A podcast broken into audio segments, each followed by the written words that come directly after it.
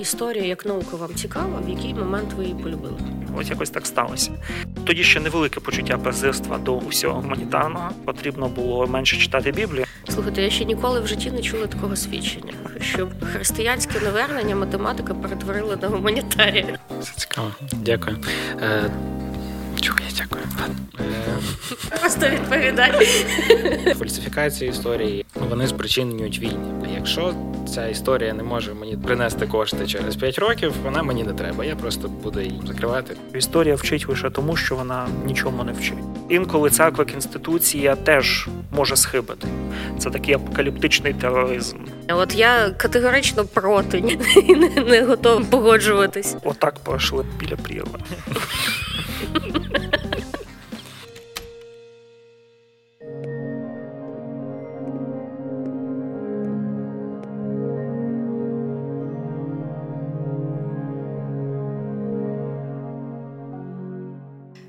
Вітаємо вас в Українській Євангельській теологічній семінарії на подкасті Богослов'я для життя. Мене звати Ольга Кондюк, я ведуча даного подкасту. І сьогодні ми будемо говорити про те, чому ми не любили історію в школі і чому її все ж таки варто полюбити. Моїми співрозмовниками є сьогодні доктор Валерій Сакісов і доктор Павло Шевчук. Ну, взагалі, що є цікавим у наших сьогоднішніх гостях? Ну, насправді багато чого.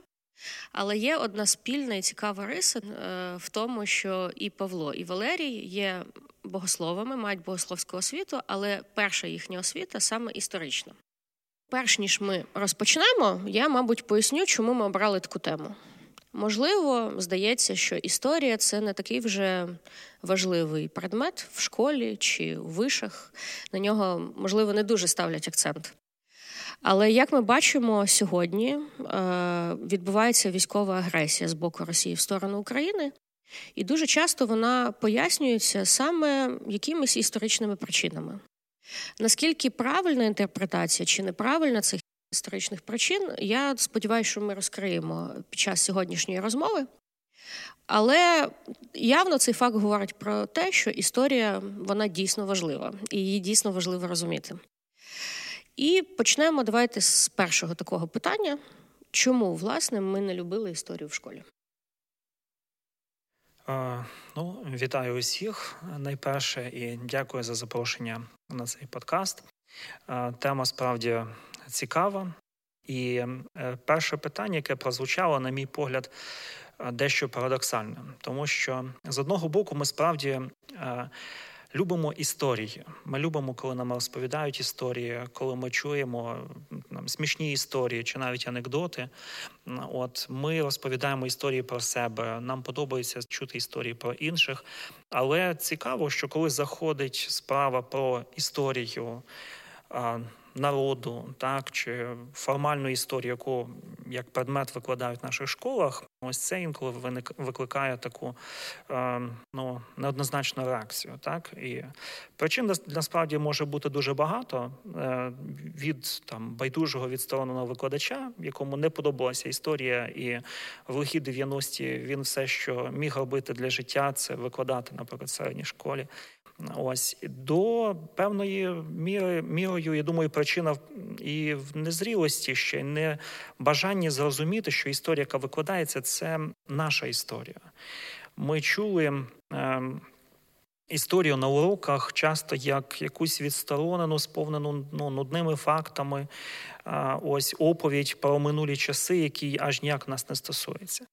Ось, але сьогодні, на мій погляд, ну досить е, багато чого змінилося. От прийшов момент, коли багато українців відчули і зрозуміли, що це наша власна історія, що ми хочемо зрозуміти більше себе, е, ось своє минуле.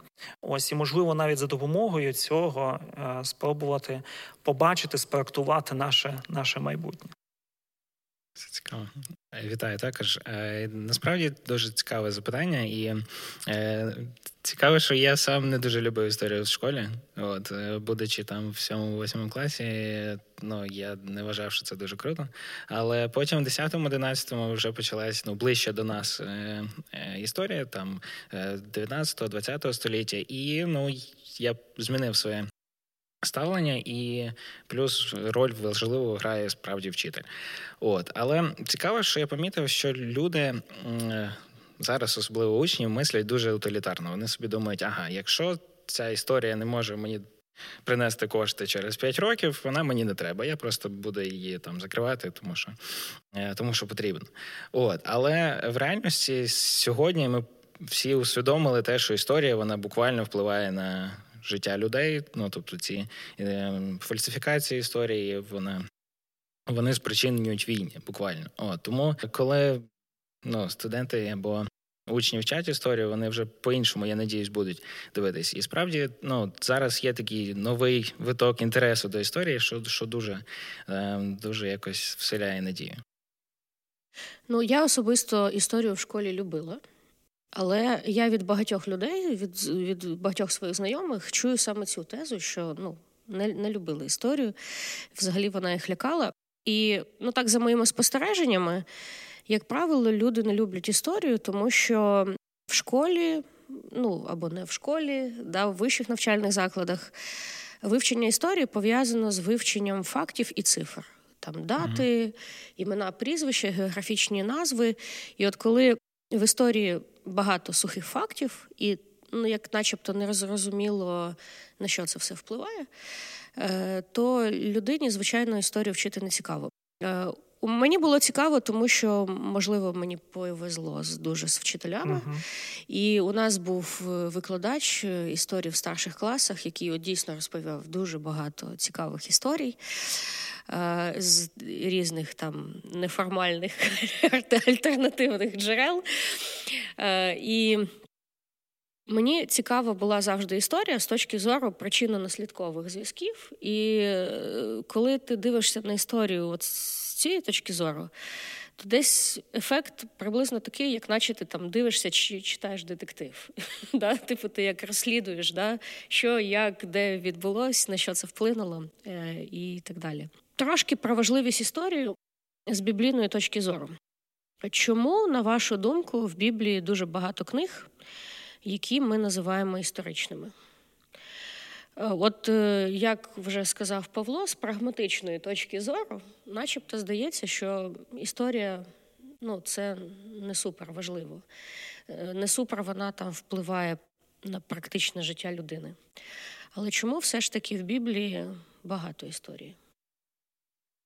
Я думаю, що якраз оця ну, ідея, що історія формує певну усвідомленість себе, тобто своєї своєї ідентичності, вона важлива була ну, для автора Бога, який десь намагався показати е, той шлях, який народ пройшов разом з ним у відносинах з ним, з під е, з підйомами і падіннями, е, з е, історіями звичайних людей, з усіма їхніми проблемами, з гріхами, і те, як вони проходили ці випробування або Врешті-решт падіння. Тобто е, історія важлива саме як приклад того, як Бог працює з людиною е, і як він хоче хоче з нею працювати.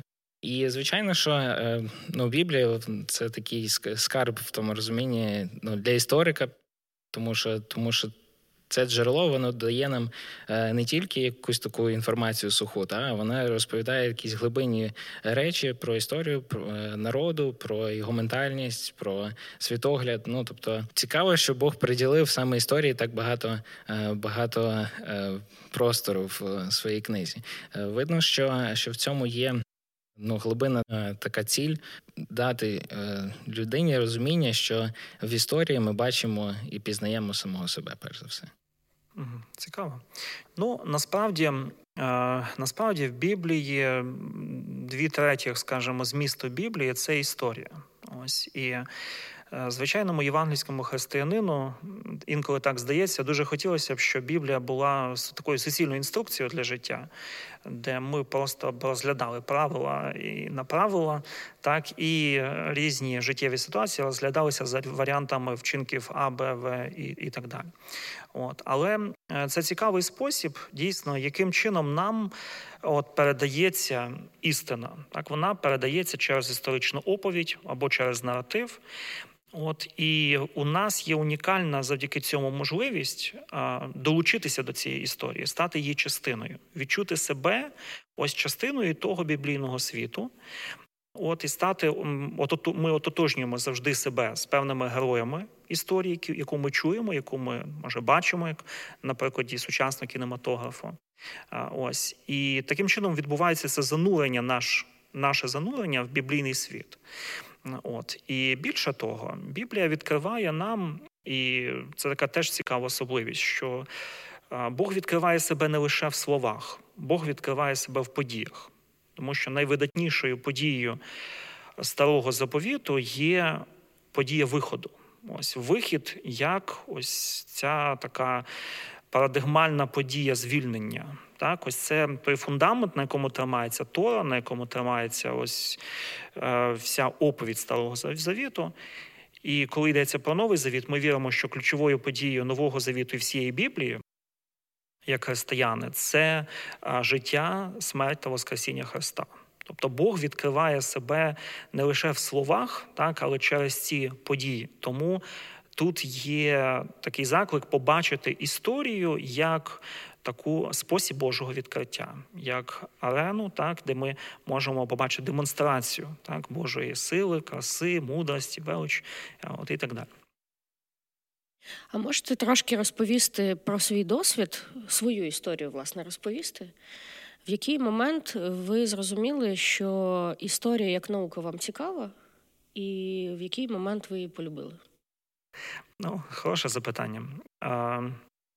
Я точно пам'ятаю, що в 8-9 класі я дуже любив математику. І вже тоді народжувалося у мене е, такі. Е, тоді ще невелике почуття презирства до гуманітаріїв і гумані... усього гуманітарного. А, але е, на мене дуже вплинув мій такий досвід навернення, коли я прийшов в церкву. І фактично майже одразу в мене з'явилося бажання поступати в біблійний якийсь інститут, богословську семінарію і так далі.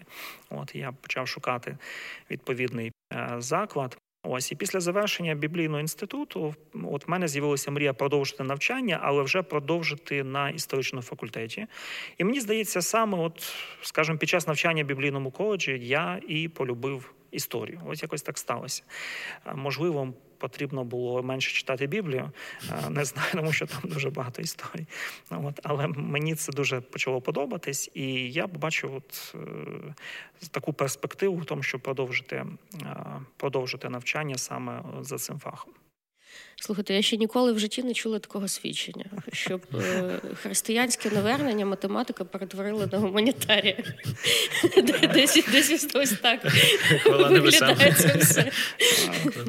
Так, я відчув навіть, що коли е, перестаєш любити математику, вона відповідає взаємністю.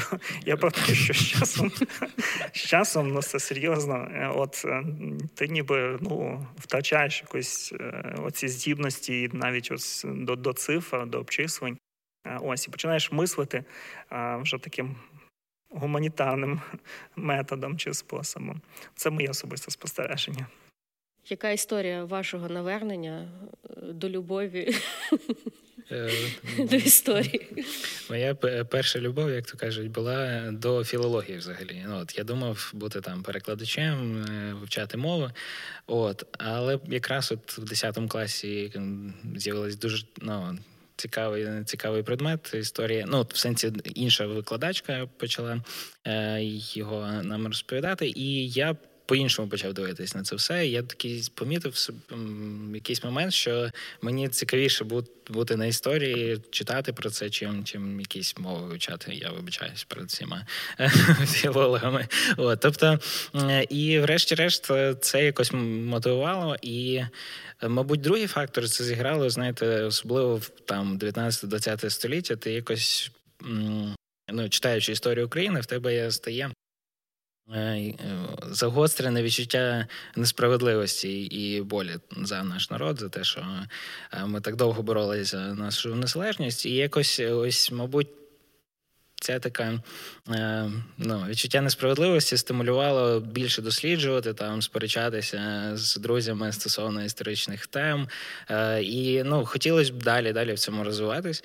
От І ну, десь, мабуть, приклад вчителя він е, надихає якраз ну, десь десь побачити себе на цьому місці як як вчителя.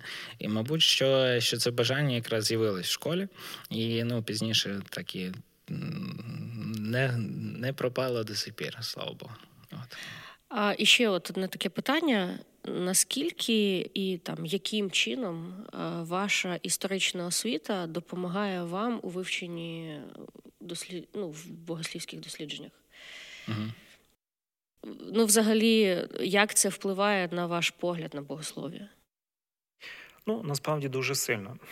Е, перш за все, знову ж повертаюся до попередньої тези, те, що в Біблії дуже багато історії, і зрозуміти історію так ну потрібно потрібне знання про світ минулого, так потрібно знання про політику, економіку, навіть військову справу, а от інші сфери. Це те, що допомагає нам наблизити ось той світ до нас, от глибше його зрозуміти і глибше зрозуміти контекст, на якому це оце тло, на якому відбувається щось важливе.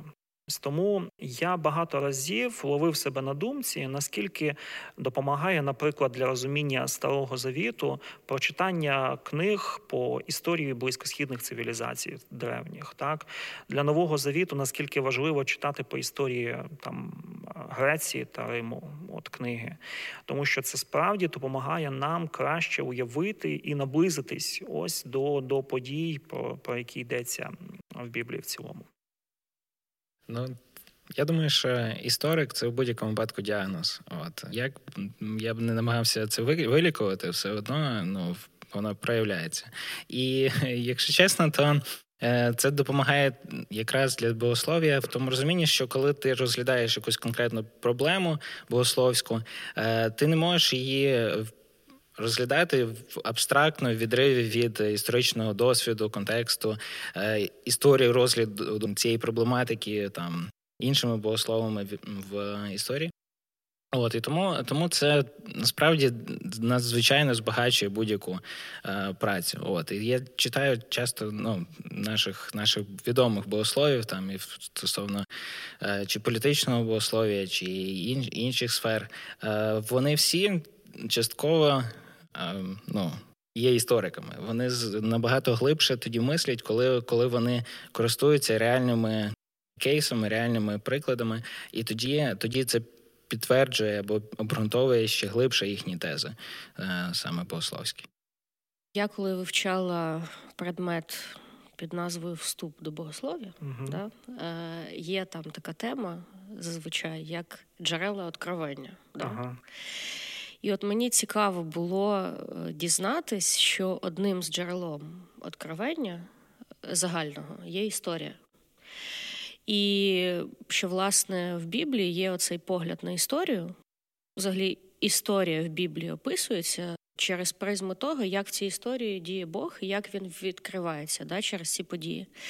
І я тоді задумалась: а наскільки Бог нам відкривається от в даних історичних подіях? Да? Ну, Якщо історія це джерело відкривання, то в принципі це джерело не перестало бути джерелом після того, як Біблія вже ну, завер... завершилось її написання. От наскільки, скажімо, ви думаєте да, про те, от як Наскільки ви це прослідковуєте? Да? Як Бог відкривається, як він діє в сучасних історичних подіях?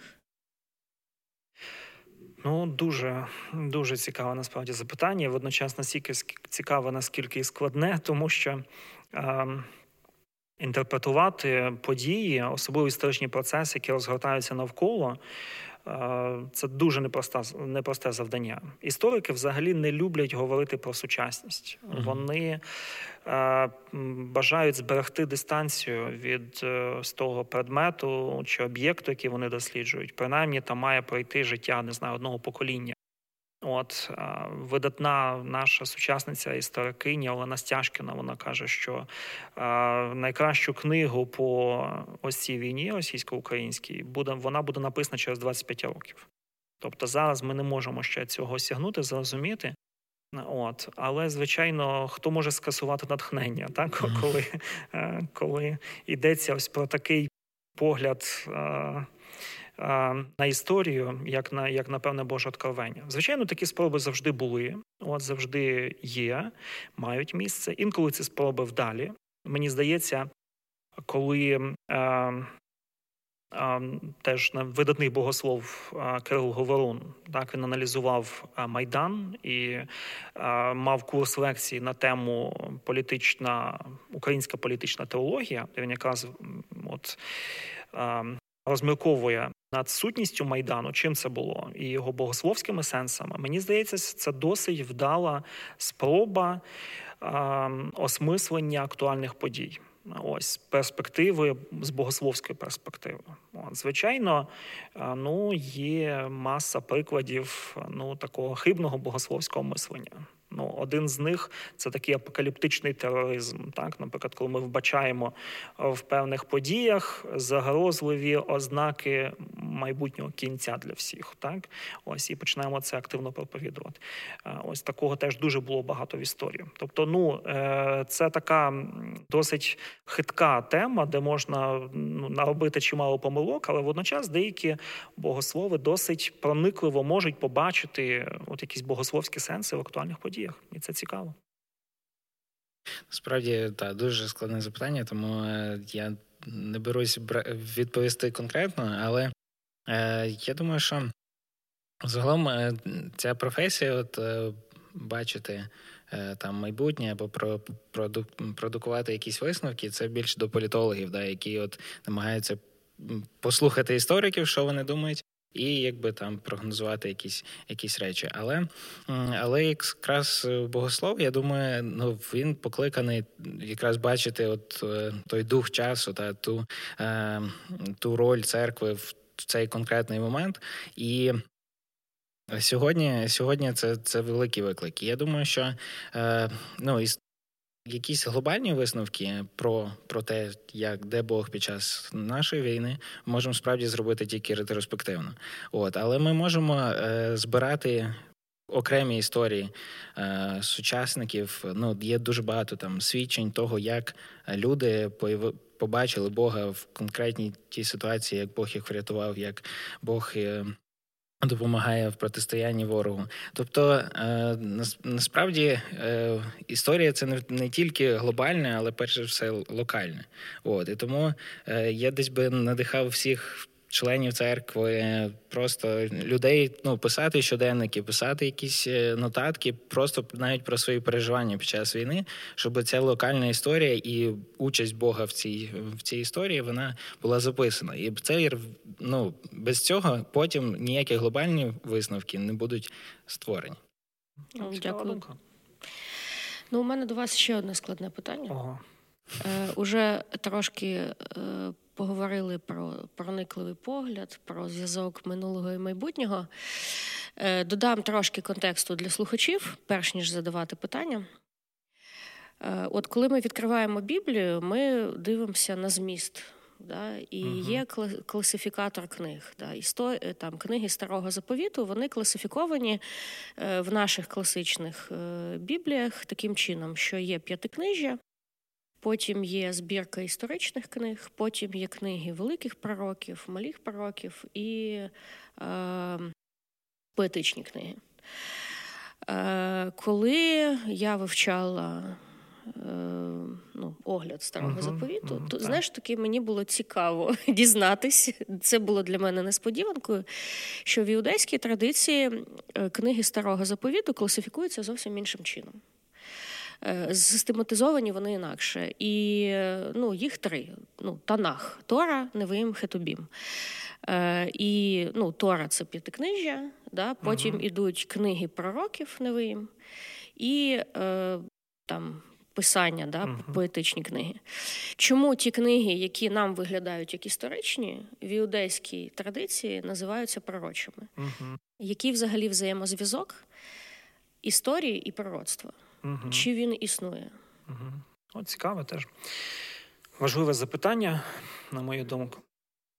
Я думаю, нас викликає це певний дисонанс, тому що ми живемо в суспільстві, скажімо, в спільноті євангельській, де переміг п'ятидесятницький харизматичний рух, в тому сенсі, що вони змогли. Це дивує, так? Ну, цікаво тепер, яка далі буде пояснення, в якому сенсі. Тому що вони змогли, скажімо, нав'язати, я по-доброму, нам розуміння пророцтва. Так? Пророцтво яке ну ми ми розуміємо пророцтво як певно так проголошення безпосереднього майбутнього або далекого майбутнього пов'язано з не знаю там з якимись апокаліптичними подіями і так далі. Насправді в Біблії завжди пророцтво це щось більше, це щось ширше, глибше. От і, наприклад, багато пророків вони взагалі дуже мало говорили щось про майбутнє, от але вони викривали соціальну несправедливість. Тому, скажімо, в старому завіті точно ми знаходимо, що оця критика соціально-політичного устрою теж інтерпретується як пророцтво. Ось це ще один такий вимір. Так інший вимір це погляд в історію. Погляд в історію теж е, знову ж таки ми знаходимо його постійно у старозавітніх пророків. Вони звертаються в минуле в пошуках пророчих сенсів. Так і е, ми можемо бачити, як розвивається ця історія, яку часто називають це оповідь е, Девтерономістська або повторення закону, коли ось ця теза п'ятикнижжя, що обери благословення чи прокляття, так вона в нових нових таких от поворотах історії виявляє себе по-різному. Коли Ізраїль обирає вірність Богу, він отримує благословення, так чітко прослідковується. І коли обирає непослух, то відповідно зустрічає всілякі негаразди. Ось і пророки всіляко намагаються не тільки побачити в минулому ось ці сенси, але й е, поділитися ними з якомога більш ширшою аудиторією. Тобто, однозначно для для біблійного світу пророцтво включає в себе історію. От історія є частиною ось е, погляд на історію, так її інтерпретація є частиною пророчого служіння. Е, ну, те, що ви говорите, наштовхує мене на наступне питання. Угу. А хто тоді має в сучасному суспільстві е, виконувати цю пророчу функцію, тобто викривати несправедливість? Мій погляд, звичайно, що церква є таким собі е, інститутом, який несе в собі е, пам'ять про Христа і, врешті-решт, його дух. Ну тобто, вона повинна е, бачити несправедливість і викривати. Але е, церква це сукупність людей, і питання, хто буде ця людина, яка буде проголошувати. І звичайно, що Тут важливі особистості, і це можуть бути пастори, це можуть бути єпископи, це можуть бути богослови. От і зокрема. Є такий вид богословів, як політичні богослови, да? але насправді це ну, таке умовне дуже поділення, тому що, е, на мій погляд, всі, кожен богослов є по-своєму політичний. Тобто ми не можемо е, відділитись від політики, будь-яке наше проголошення, будь-яке наша теорія вона має стосунок. Е, до політичної реальності, тому е, тому роль якраз політичних богословів мені подобається визначення Юргена Хабермаса. Він каже, що це такі собі перекладачі е, з світської мови на релігійну, тобто якісь концепції, які є в світському світі, незрозумілі для християн, і ті виклики, ті проблеми богослов може перекласти для церковної спільноти, і навпаки. Е, ті сенси, які ми можемо, як християни, запропонувати для е, світського контексту, якісь рецепти вирішення соціальних конфліктів, якихось е, проблем і різних різних викладів, політичне богослово може запропонувати саме світському середовищу. Тобто е, нам умовно потрібно більше більше людей, і це не обов'язково людина, яка має там докторський ступінь, але е, людина люди в церкві, які покликані. Які відчувають цю гостру несправедливість в цьому світі, і вони е, можуть боротися за неї, ну скажімо, через ті важелі, які забезпечує нам громадянське суспільство. Дякую. Можливо, ви додасте щось? Ну, звичайно, на мою думку, тут я абсолютно погоджуюсь з Павлом, що церква вже е, власне своїм існуванням в світі вона свідчить про певну альтернативу. Так, вона вказує на певну альтернативу. На жаль, це відбувається не скрізь і не завжди. Так, і коли йдеться сьогодні, скажімо, про російську православну церкву, ми розуміємо, що годі чекати будь-якої критики там влади, от і політичних тих процесів. А найочевидніше це абсолютно невиправданої там жорстокої і безглуздої війни, яку розв'язала Росія проти України. Ось тому бачимо, що інколи церква інституція теж може схибити. Ми знаємо, в 20 столітті були ці приклади. Ось і інколи дуже цікаво і парадоксально, що до такої пророчої місії можуть долучатися люди мистецтва, там культури ширше, публічні інтелектуали. Ось е, чи хтось. Хтось інший, так е, навіть поза меж церкви, і це, на мою думку, дуже такий серйозний виклик для церкви. Ось що коли ми втрачаємо так біблійною біблійною мовою, так втрачаючи своє покликання, от е, ми ну, Бог піднімає людей інколи здається на перший погляд непридатних до цієї місії, але вони роблять її чи чи не краще.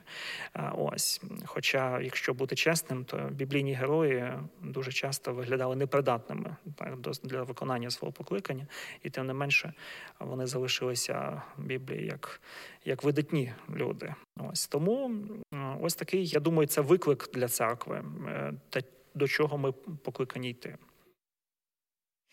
Ну зараз мені здається, в українському суспільстві оновився, підвищився інтерес до вивчення історії, і це прекрасно.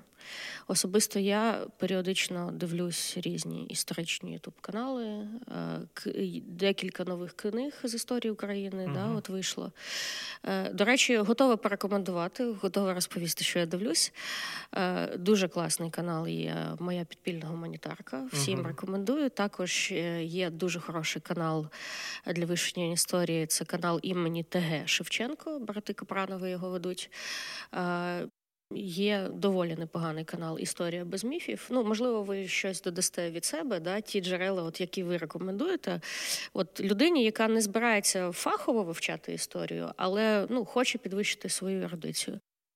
Е, от, Але разом з тим питання наступне: Да? От, е, як взагалі повернутись да, до вивчення історії, якщо ми її не любили в школі, от як її полюбити? І що, на вашу думку, важливо знати от будь-якій людині? Щодо історії?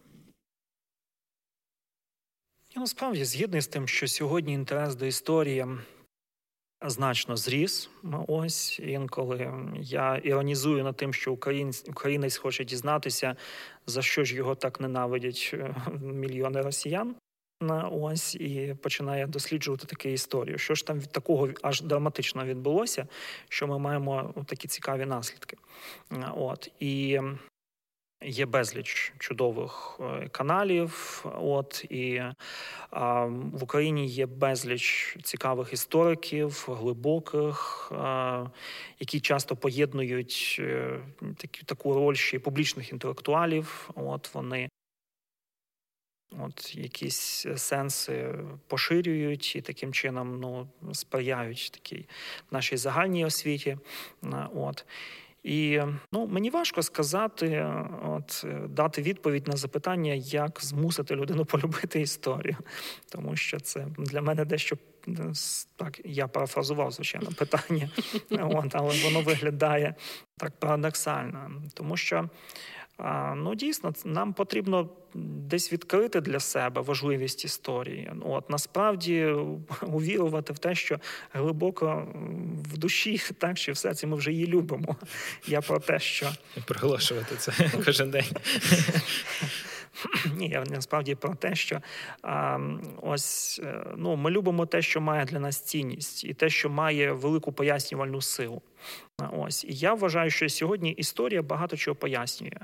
От з одного боку, звичайно, для українців вивчення історії дуже болісне. Це те, що до речі, є ціла серія відео, яка під серією безброму. Так, це те, що Володимир Виниченко його знаменитий афоризм, що українську історію неможливо читати без брому, без заспокійливого, бо може схопити щось. Ось тому для українців читати історію це виклик. Ось з однієї причини там дуже багато трагічного. Це те, про що Ярослав Грицак говорить як про надлишок історичної пам'яті. Ось я зовсім так нещодавно почав читати там книгу Тімоті Снайдера, наприклад, от саме мовою оригіналу англійської, і вона шокує, шокує глибиною от цього горя, біди, руйнувань, які мали місце на наших землях впродовж ХХ століття. Тому природна реакція, ну скажу чесно, триматись від цього подалі, так жити так своїм в лапках не дуже комфортним життям зараз, звичайно, для кожного українця тут. Але тим не менше, тому в мене досить амбівалентне таке тут ставлення. Чи слід рекомендувати усім полюбити історію? От, Звичайно, нам слід знати свою історію. Вона багато чого знову ж повторюсь, пояснює. Але з іншого боку, в такий час, як наш, інколи треба розуміти, що це виклик. Історія може травмувати. Так, ось особливо зараз, коли ми є чутливими, ось до того, що що відбувається в нашій країні в цілому. Е, я насправді погоджуюсь, що це ну, складно полюбити історію, якщо ти її прям зовсім не любиш. Тому е, просто з необхідності ну, я би радив почати там з фільмів, з ютуб каналів, просто щоб це було як мінімум цікаво. Є дуже багато документальних фільмів, які ну. Такі основи основи розповідають, і е, і це прививає певним чином любов. З цього, ну, скажімо, треба розсмакувати це. Е, от, але звичайно ж, це що це складно, це. Е, потребує зусиль, от і все залежить від книг, які ви потім обираєте. Е, справді є історики, яких складно читати, і вони дають багато фактажу, і ну це десь якимось чином демотивує. Ти думаєш, а історія це це набір ну, якихось послідовних е, подій. Е, є історики, які все ж таки використовують такий більш наративний спосіб викладу, тобто. Ну, зокрема, то Ярослав Грицак, якого вже було згадано, і е, це ну як мінімум більш цікаво. Є ну також багато багато книг, які е, які десь локальні історії розповідають. Ми розуміємо, що це е, історія це не не лише про воїни і політику, а це про життя звичайних людей, такі як ми з вами.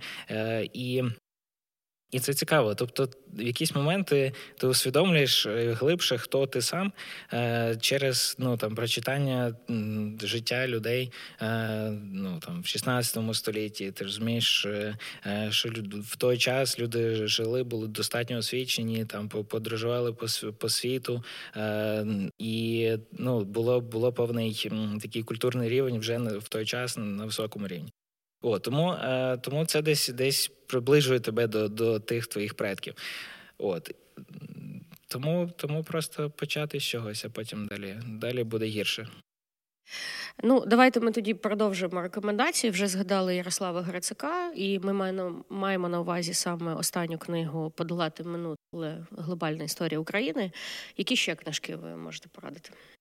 Ну насправді мені сподобалася порада Павла про те, що ну я для себе сформулював це наступним чином, що краще викинути е, от університетські підручники там чи шкільні підручники, які які знаєте вганяють в сум лише з погляду от, на їх обкладинку. Тобто ти починаєш бачити це і, ось і вже псується настрій, і ти навіть не починаю їх читати.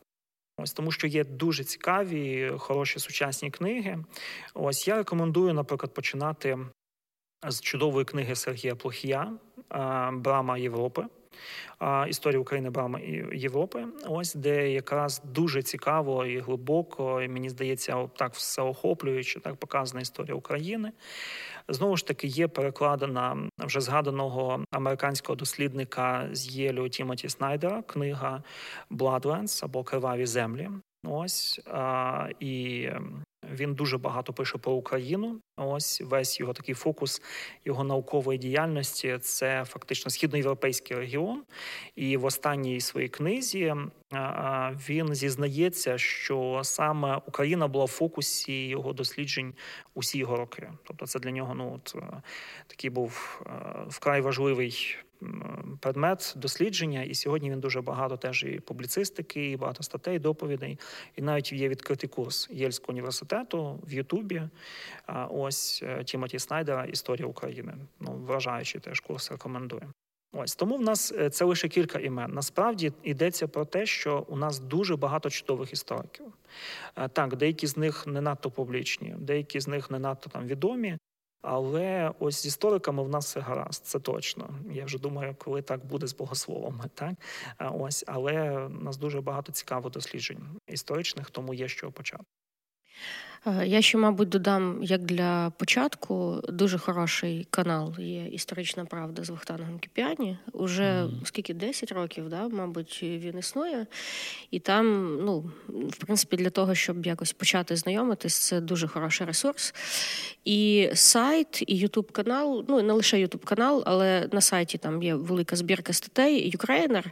І це якраз от приклад вивчення локальної історії, про яку говорив Павло. Е, Вони більше розповідають про. Україну сьогодення, але мені здається, це, врешті-решт, виліться в дуже хороший такий історичний матеріал саме з точки зору вивчення локальної історії. Ще хотів би певно додати на моїх одних з улюблених українських істориків це і Володимир В'ятрович, і е, Іван Казимірович Патриляк, які якраз спеціалізувалися на історії визвольних змагань. Історія української повстанської армії, тобто ну навколо цієї теми є багато там спекуляцій, є багато дискусій. Е, ну, Просто радив би почитати фах, фахової літератури, є багато ну, розсекречених матеріалів сучасних, тому е, ну, дуже класні в них є книги. І в загальному я от я от подумав про те, що е, ми говоримо про там історію в школі, але з іншого боку, ну певним чином історія в школі все одно не може до кінця тобі, який би геніальний викладач е, не був, все одно ти сприймаєш її як певні такі ну, історії на своєму рівні. Але історія насправді це. Е, це наука для дорослих, перш за все. О, тобто, е, щоб глибинно зрозуміти всі ну всі неможливо, але хоч якісь е, сенси історичні, зокрема в нашій історії, зробити правильні висновки. Е, ну цим потрібно займатися вже дорослому віці, і тому е, ну.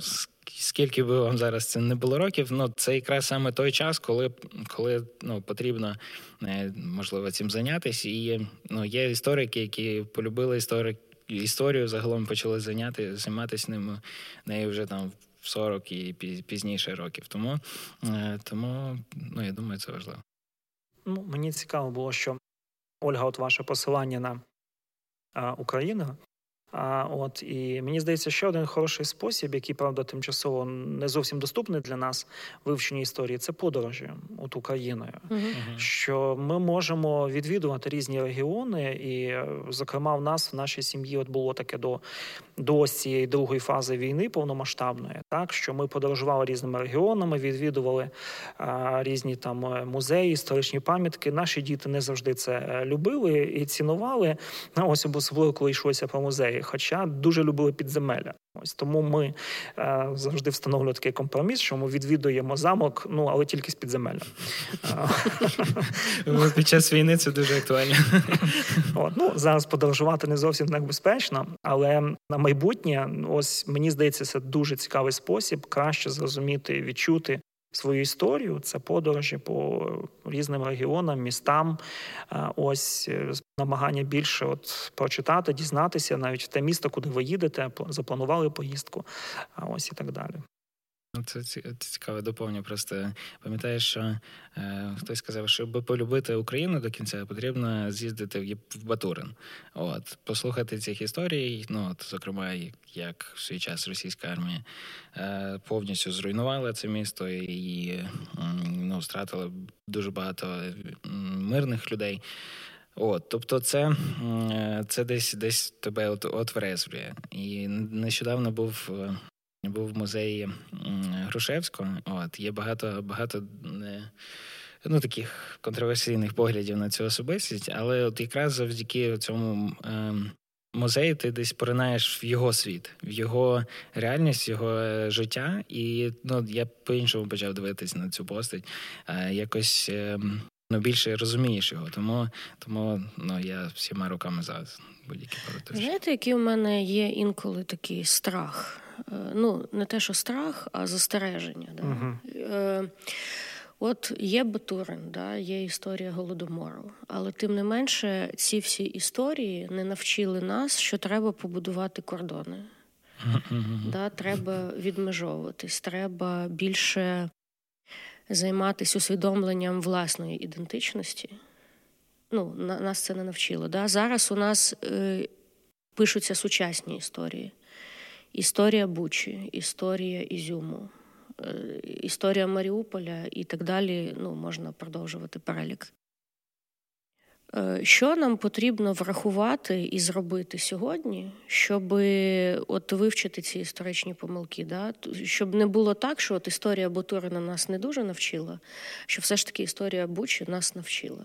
Насправді у нас часто такі високі очікування е, стосовно історії, істориків. Нам здається, що історія має нас чомусь навчити, або більше того, історія має нас трансформувати, змінити нас, і ми вже не будемо такими, як як раніше, і це не завжди працює.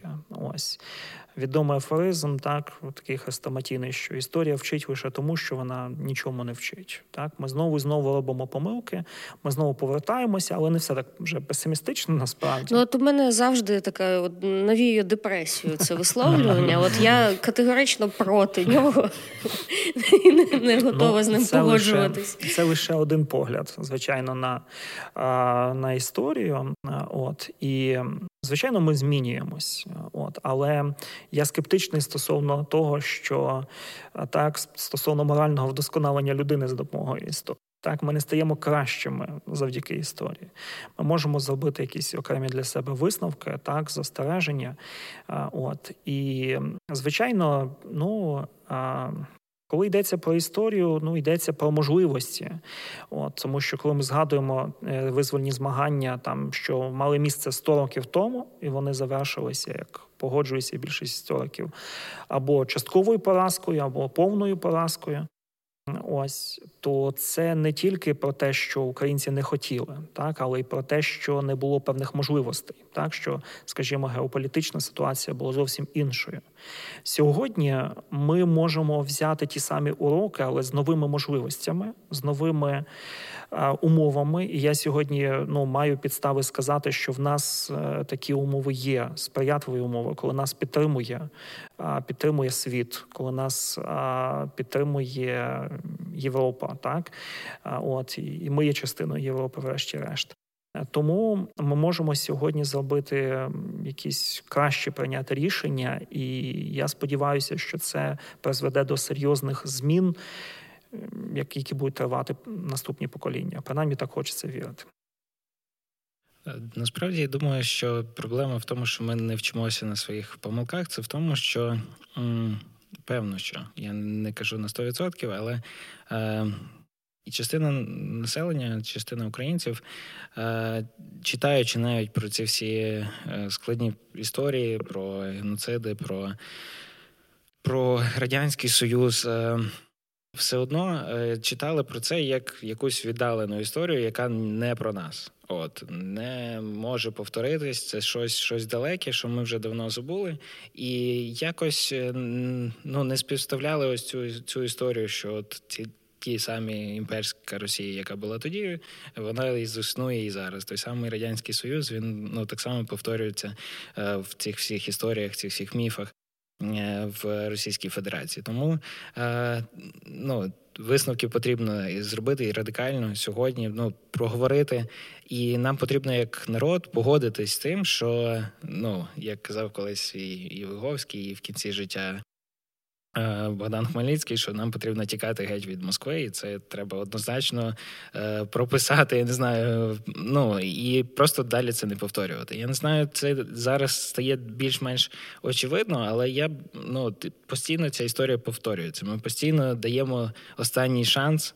Там народу, звичайно, що ми як християни хочемо, щоб вони змінилися, е, але ну це інша історія. Нам, як народу, потрібно е, будувати ну, свою ідентичність, свої, е, своє розуміння історії, в відриві від того негативного досвіду, який ми переживали в зв'язку з цією дружбою. От ми з вами так чи інакше згадали про те, що можна мати різний підхід до вивчення історії. Да? Що з одного боку ми можемо дивитись на історію як просто на цікаві історії, які ми розповідаємо один одному. Е, Інколи ми це можемо на це дивитись як, ну, як зріс новин, да? такий хронометраж просто подій, фактів. Ми можемо дивитись на історію як на джерело откровення. Е, що от в цій історії себе відкриває Бог, і він якимось чином діє. Е, от е, якщо подивитись, тобто, які ми висновки виносимо з історії, дуже сильно залежить від того, який ми взагалі підхід обираємо до вивчення історії. І якщо зараз більш детально поговорити про маніпуляцію історією саме в цій війні, як ви вважаєте, в чому українцям важливо переглянути власне свій підхід до історії? Тому що, е, ну, скажімо так, один з авторів, який був цитований от в школі, коли я вивчала історію в школі, це Костомаров. Mm. І от як взагалі те, що ми дивились на історію через, можливо, там методологію там імперських істориків, як це вплинуло на розуміння нашої ідентичності, і що які от питання історичні нам дуже важливо переглянути саме зараз? Ну насправді це дуже велике, таке глибоке питання. Годі сподіватися, що можна за кілька хвилин так е, його розглянути чи відповісти тому що дуже багато е, речей, які слід е, переглянути. Мені подобається е, така фалестична думка пана Ярослава Грицака, коли він каже, що перед кожним поколінням є відповідальність переписати історію. Так, ми інколи думаємо, що переписувати історію це щось таке сумнівне, тому що, мовляв, ми ж ми ж то володіємо об'єктивним знанням історії. Звичайно, ні. Звичайно, ми кожного разу відшуковуємо, от е, якщо ми щиро шукаємо, е, відшуковуємо якісь нові виміри з нашої нашої історичної пам'яті, ось нашого минулого. Ось це допомагає нам, у тому числі, краще зрозуміти себе. Тому, е, ну, на мою думку, перше, треба бути свідомими в тому, що в тому, що історія завжди суб'єктивна, що історія завжди завжди не може бути безсторонньою, що ми не можемо розуміти історію з позиції Бога. Так, от підне, піднявшись, як е, в тому mm-hmm. знаменитому класичному фільмі, так вище Лаврської дзвіниці, так і подивитись на так згори. От ми частина, ми залучені, ми ангажовані. От і тому ми можемо більш сміливо, скажімо, дискутувати з тими хибними наративами, хибними цими оповідями, які сьогодні, ну я сподіваюся, більшість українців вже побачили і переконалися, наскільки російська, ну спочатку це радянська історіографія і сучасна російська історіографія, ці всі це ці всі е, хибні наративи, а, наскільки вони є відвертою брехнею і маніпуляцією, так що вони мають мету, так? Тому що цей там міфологема про цих братські народи, це ж не про близькість, а це ж про верховенство. Так, це про вищість старшого брата. Так, тому що коли йдеться про це ж не близнюки, так коли коли йдеться про братерство. Ось тому завжди є ну важливість дивитись на історію з підозрою, так дивитись здоровим скепсисом. І мені здається, що хороша історична освіта якраз має на меті привити такий от е, потяг до критичного мислення, до здорового скепсису, вміння працювати з джерелами, ось е, читати мемуари і розуміти, що людина просто займається самовозвеличенням себе на цих 600 сторінках, так і вміти виокремити там зерно від полови, от і так далі. Тому ось такий здоровий скептицизм це те, що нам потрібно сьогодні, коли ми вивчаємо історію.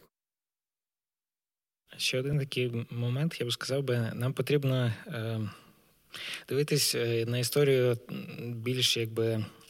Ну, більш об'єктивно в тому розумінні, що е, визнавати і позитивні моменти в нашій історії, і негативні. Тобто, mm в школі зазвичай ми там вчимо про великі битви, про перемоги, е, національні герої та героїв. І якщо якась програш, ну то це просто просто так обставини склались, так життя склалось. Ми не винні, це все прокляті там вороги.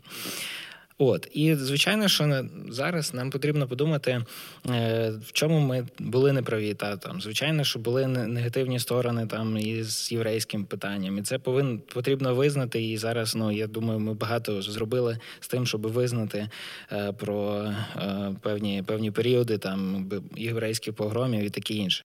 Ми не вибілюємо історію, ми не намагаємося ну, переписати її, але говорячи про наш, нашу історію, ми десь розуміємо, що так, ми як люди, ми схильні до перемог, схильні до до поразок, ми схильні до таких страшних речей, в якому потрібно покаятись. І якщо е, якщо ми випрацюємо цю м, звичку е, за щось навіть вибачатись, за щось каятись, е, тоді ми не зможемо м, ну, повторити такого імперського досвіду, як бачимо в Росії. Тобто, в ідеалі, е, якби б там росіяни аналізували свою історію, було б добре, щоб вони знову ж таки вибачались за ті е, ті геноциди, які вони зробили проти українського народу, і це е, ну такий природній, розумію, більш християнський вимір осмислення того, того історичного досвіду.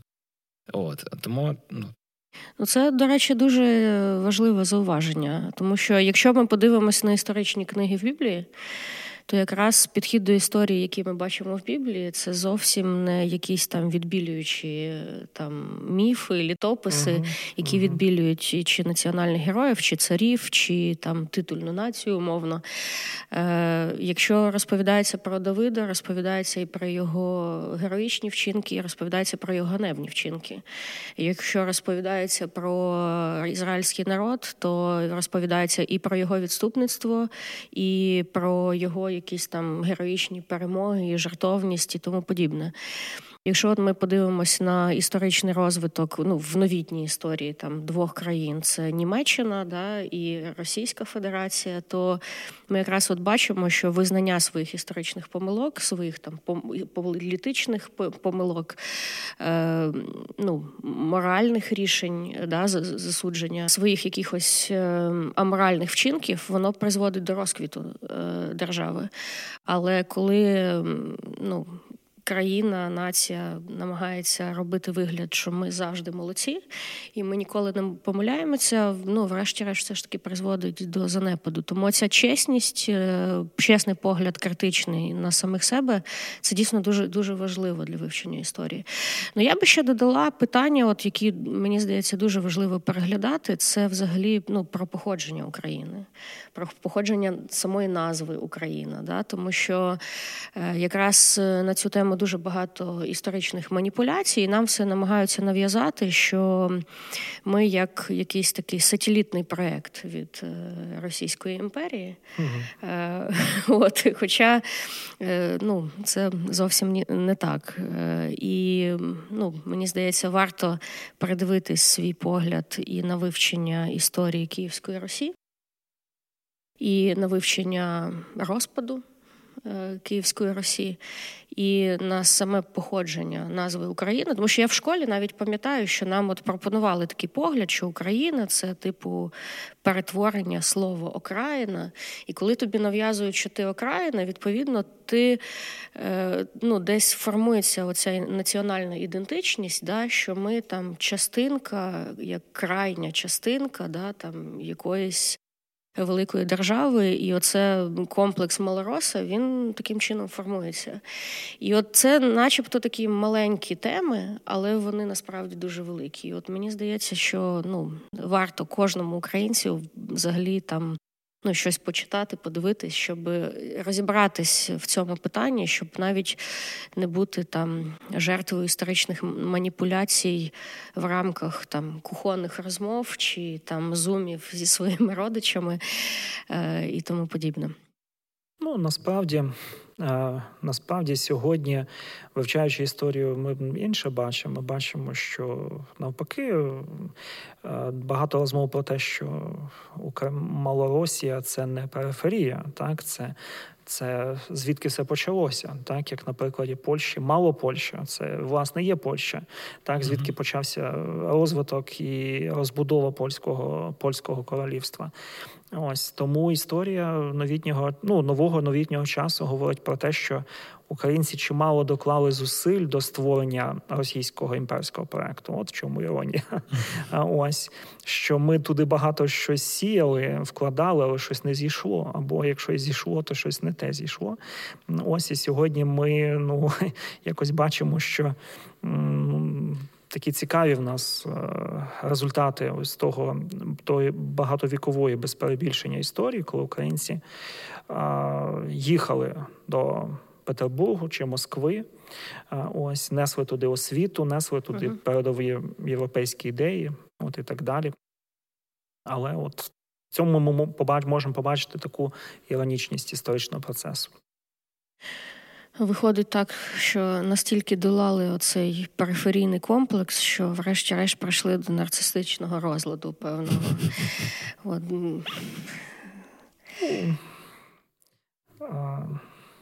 Тут можна посперечатися, що передувало чому. Стосовно терміну, загалом е, ну, Україна, е, там справді є багато теорій, але основна це те, що воно походить від слова край. Тобто, як як певна територія, і це самоназва. Тобто люди називали е, це місце як краєм, і це типово насправді Deutschland, да, тобто ленд це земля. От і люди це земля народу, скажімо так. От е, і так само і в нас. Це ну самоназва, і цікаво, що це цей термін вперше вживається в одному з е, літописів в 12 столітті. Тобто, це не просто новий який конструкт, а він е, вже тобто був не Ленін все ж таки придумав це слово. От тому, тому якби і є така от зараз теза знову ж таки в Ярослава Грицака про те, що нам потрібно відійти від цих дискусій про те, чия була Київська Русь і е, про етногенез говорити. Ну я насправді не погоджуюсь от з тим, е, тому що для нас це принципово важливо, тому що е, на нашу історичну пам'ять зазіхає, якби ну це імперська політика, імперські ці історики, та тому що. Перш за все, ну, Київська Русь була заснована в Києві, і і, і як пізніше такий філіал е, був створений в Москві, і ну, набагато якби пізніше почало розбудовуватись там е, Володимиро Суздальське князівство, і е, ну, це потрібно досліджувати. Це потрібно знати кожному і тому е, і пояснювати це ці елементарні речі. І ну, на основі цього ми вже вибудовуємо свою інтерпретацію історії. Знову ж таки, е, це от про те, що говорив Валерій Юрійович. Нам потрібно сьогодні переосмислити свою історію, зрозуміти, що для нас важливо, і далі, ну вже на основі цього будувати якісь проекти на майбутнє, на основі того, як ми хочемо будувати Україну завтра.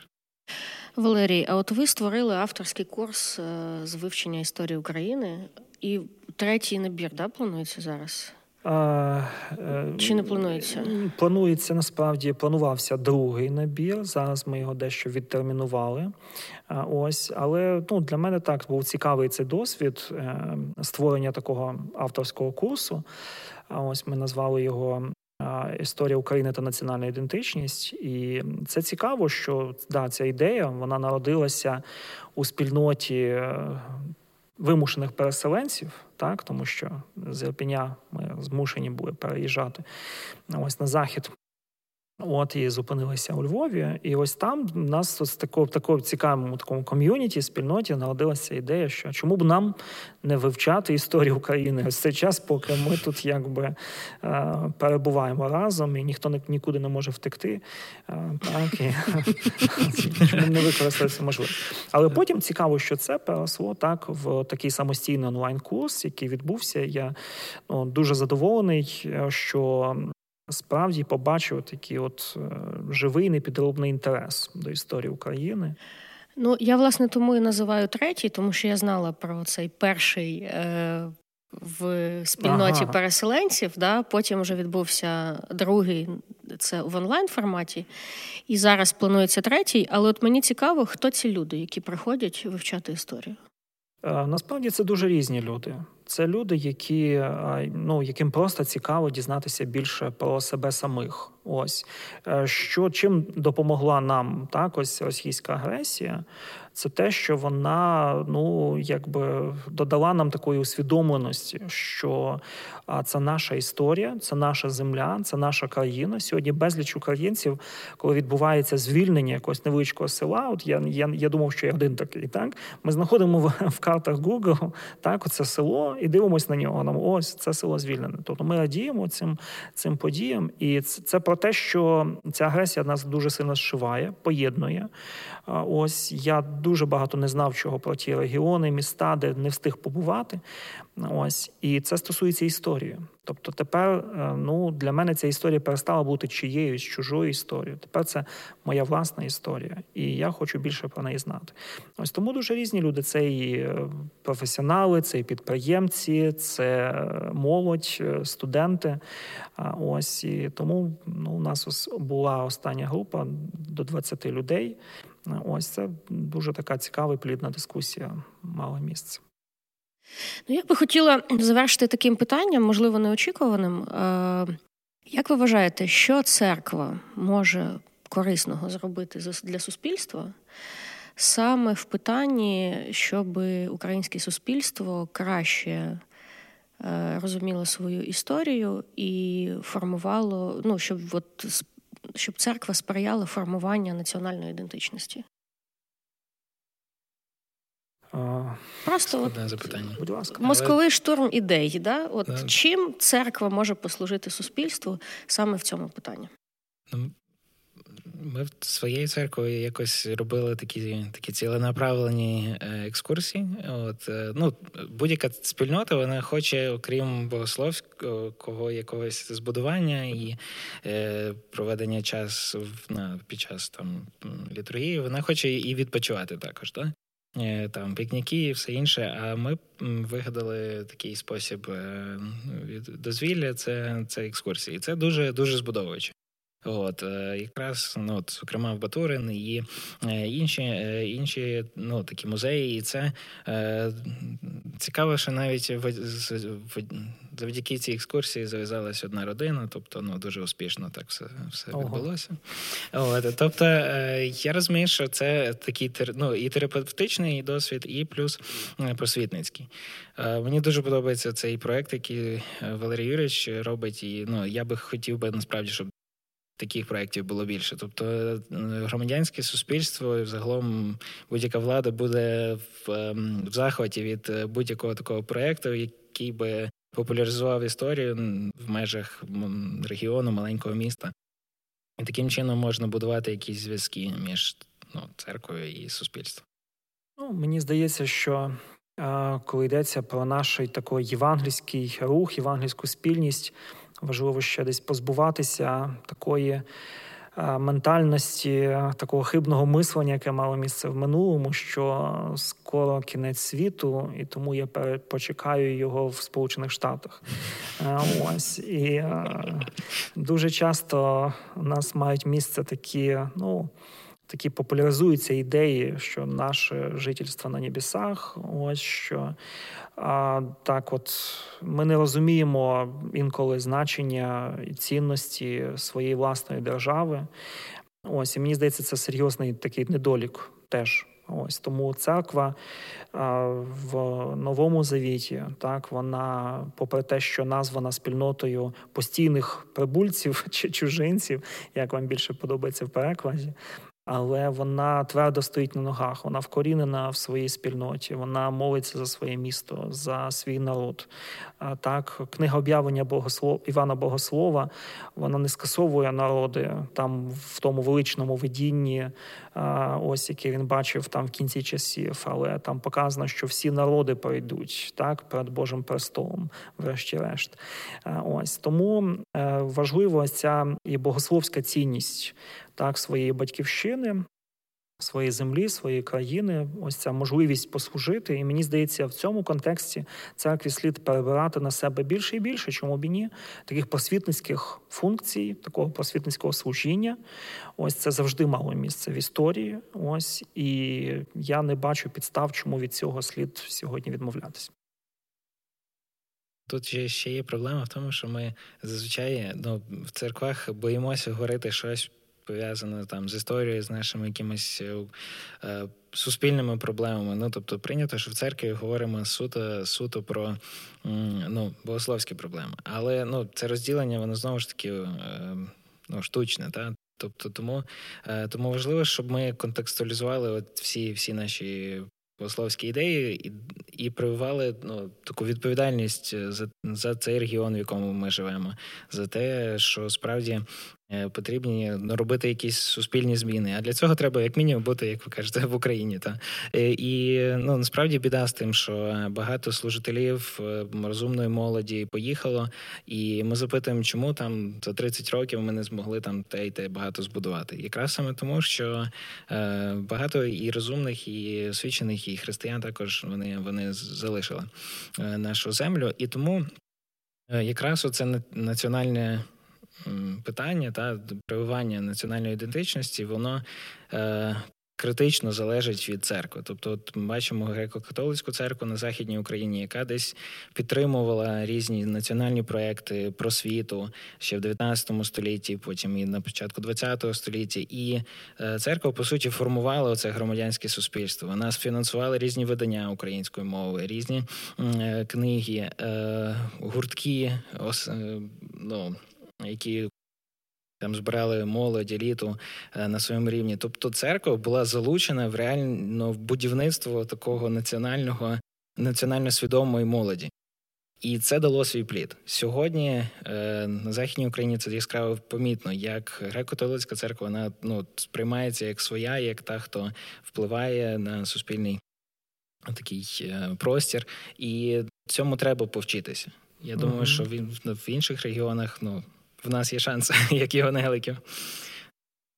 Мені здається, взагалі, що будь-яка помісна церква, особливо та, яка має своє власне приміщення, може бути таким хорошим е, просвітницьким простором. Е, і запрошувати людей ну не лише на групи вивчення Біблії, але в тому числі на групи вивчення там політичного богослов'я, от е, на там курси вивчення історії. Тому, якщо в церкві є якийсь історик та викладач, він ну також може бути таким е, служителем якоїсь місійної ініціативи, е, яку церква може організувати для своєї е, місцевої громади. Дякую вам за таку цікаву розмову. Ми говорили про погляд на історію, погляд на богослов'я, погляд на себе, на національну ідентичність і про те, яку роль церква може виконувати в суспільстві. В цьому контексті цікаво, до речі, от мені, мабуть, варто це сказати нашим глядачам і слухачам, що і Валерій, і Павло є пасторами церков. Е, і ну, це теж от прикольний досвід, да, що коли пастор церкви є богословом, істориком, то церква їздить на екскурсії, uh да, там проводяться курси по вивченню історії, розвінчуються різні апокаліптичні страхи. От, Тому мені здається, це це, це плюс. Е, Ну що ж, е, запрошуємо вас до вивчення історії. Е, мабуть, залишимо всі наші рекомендації в опису до цього відео.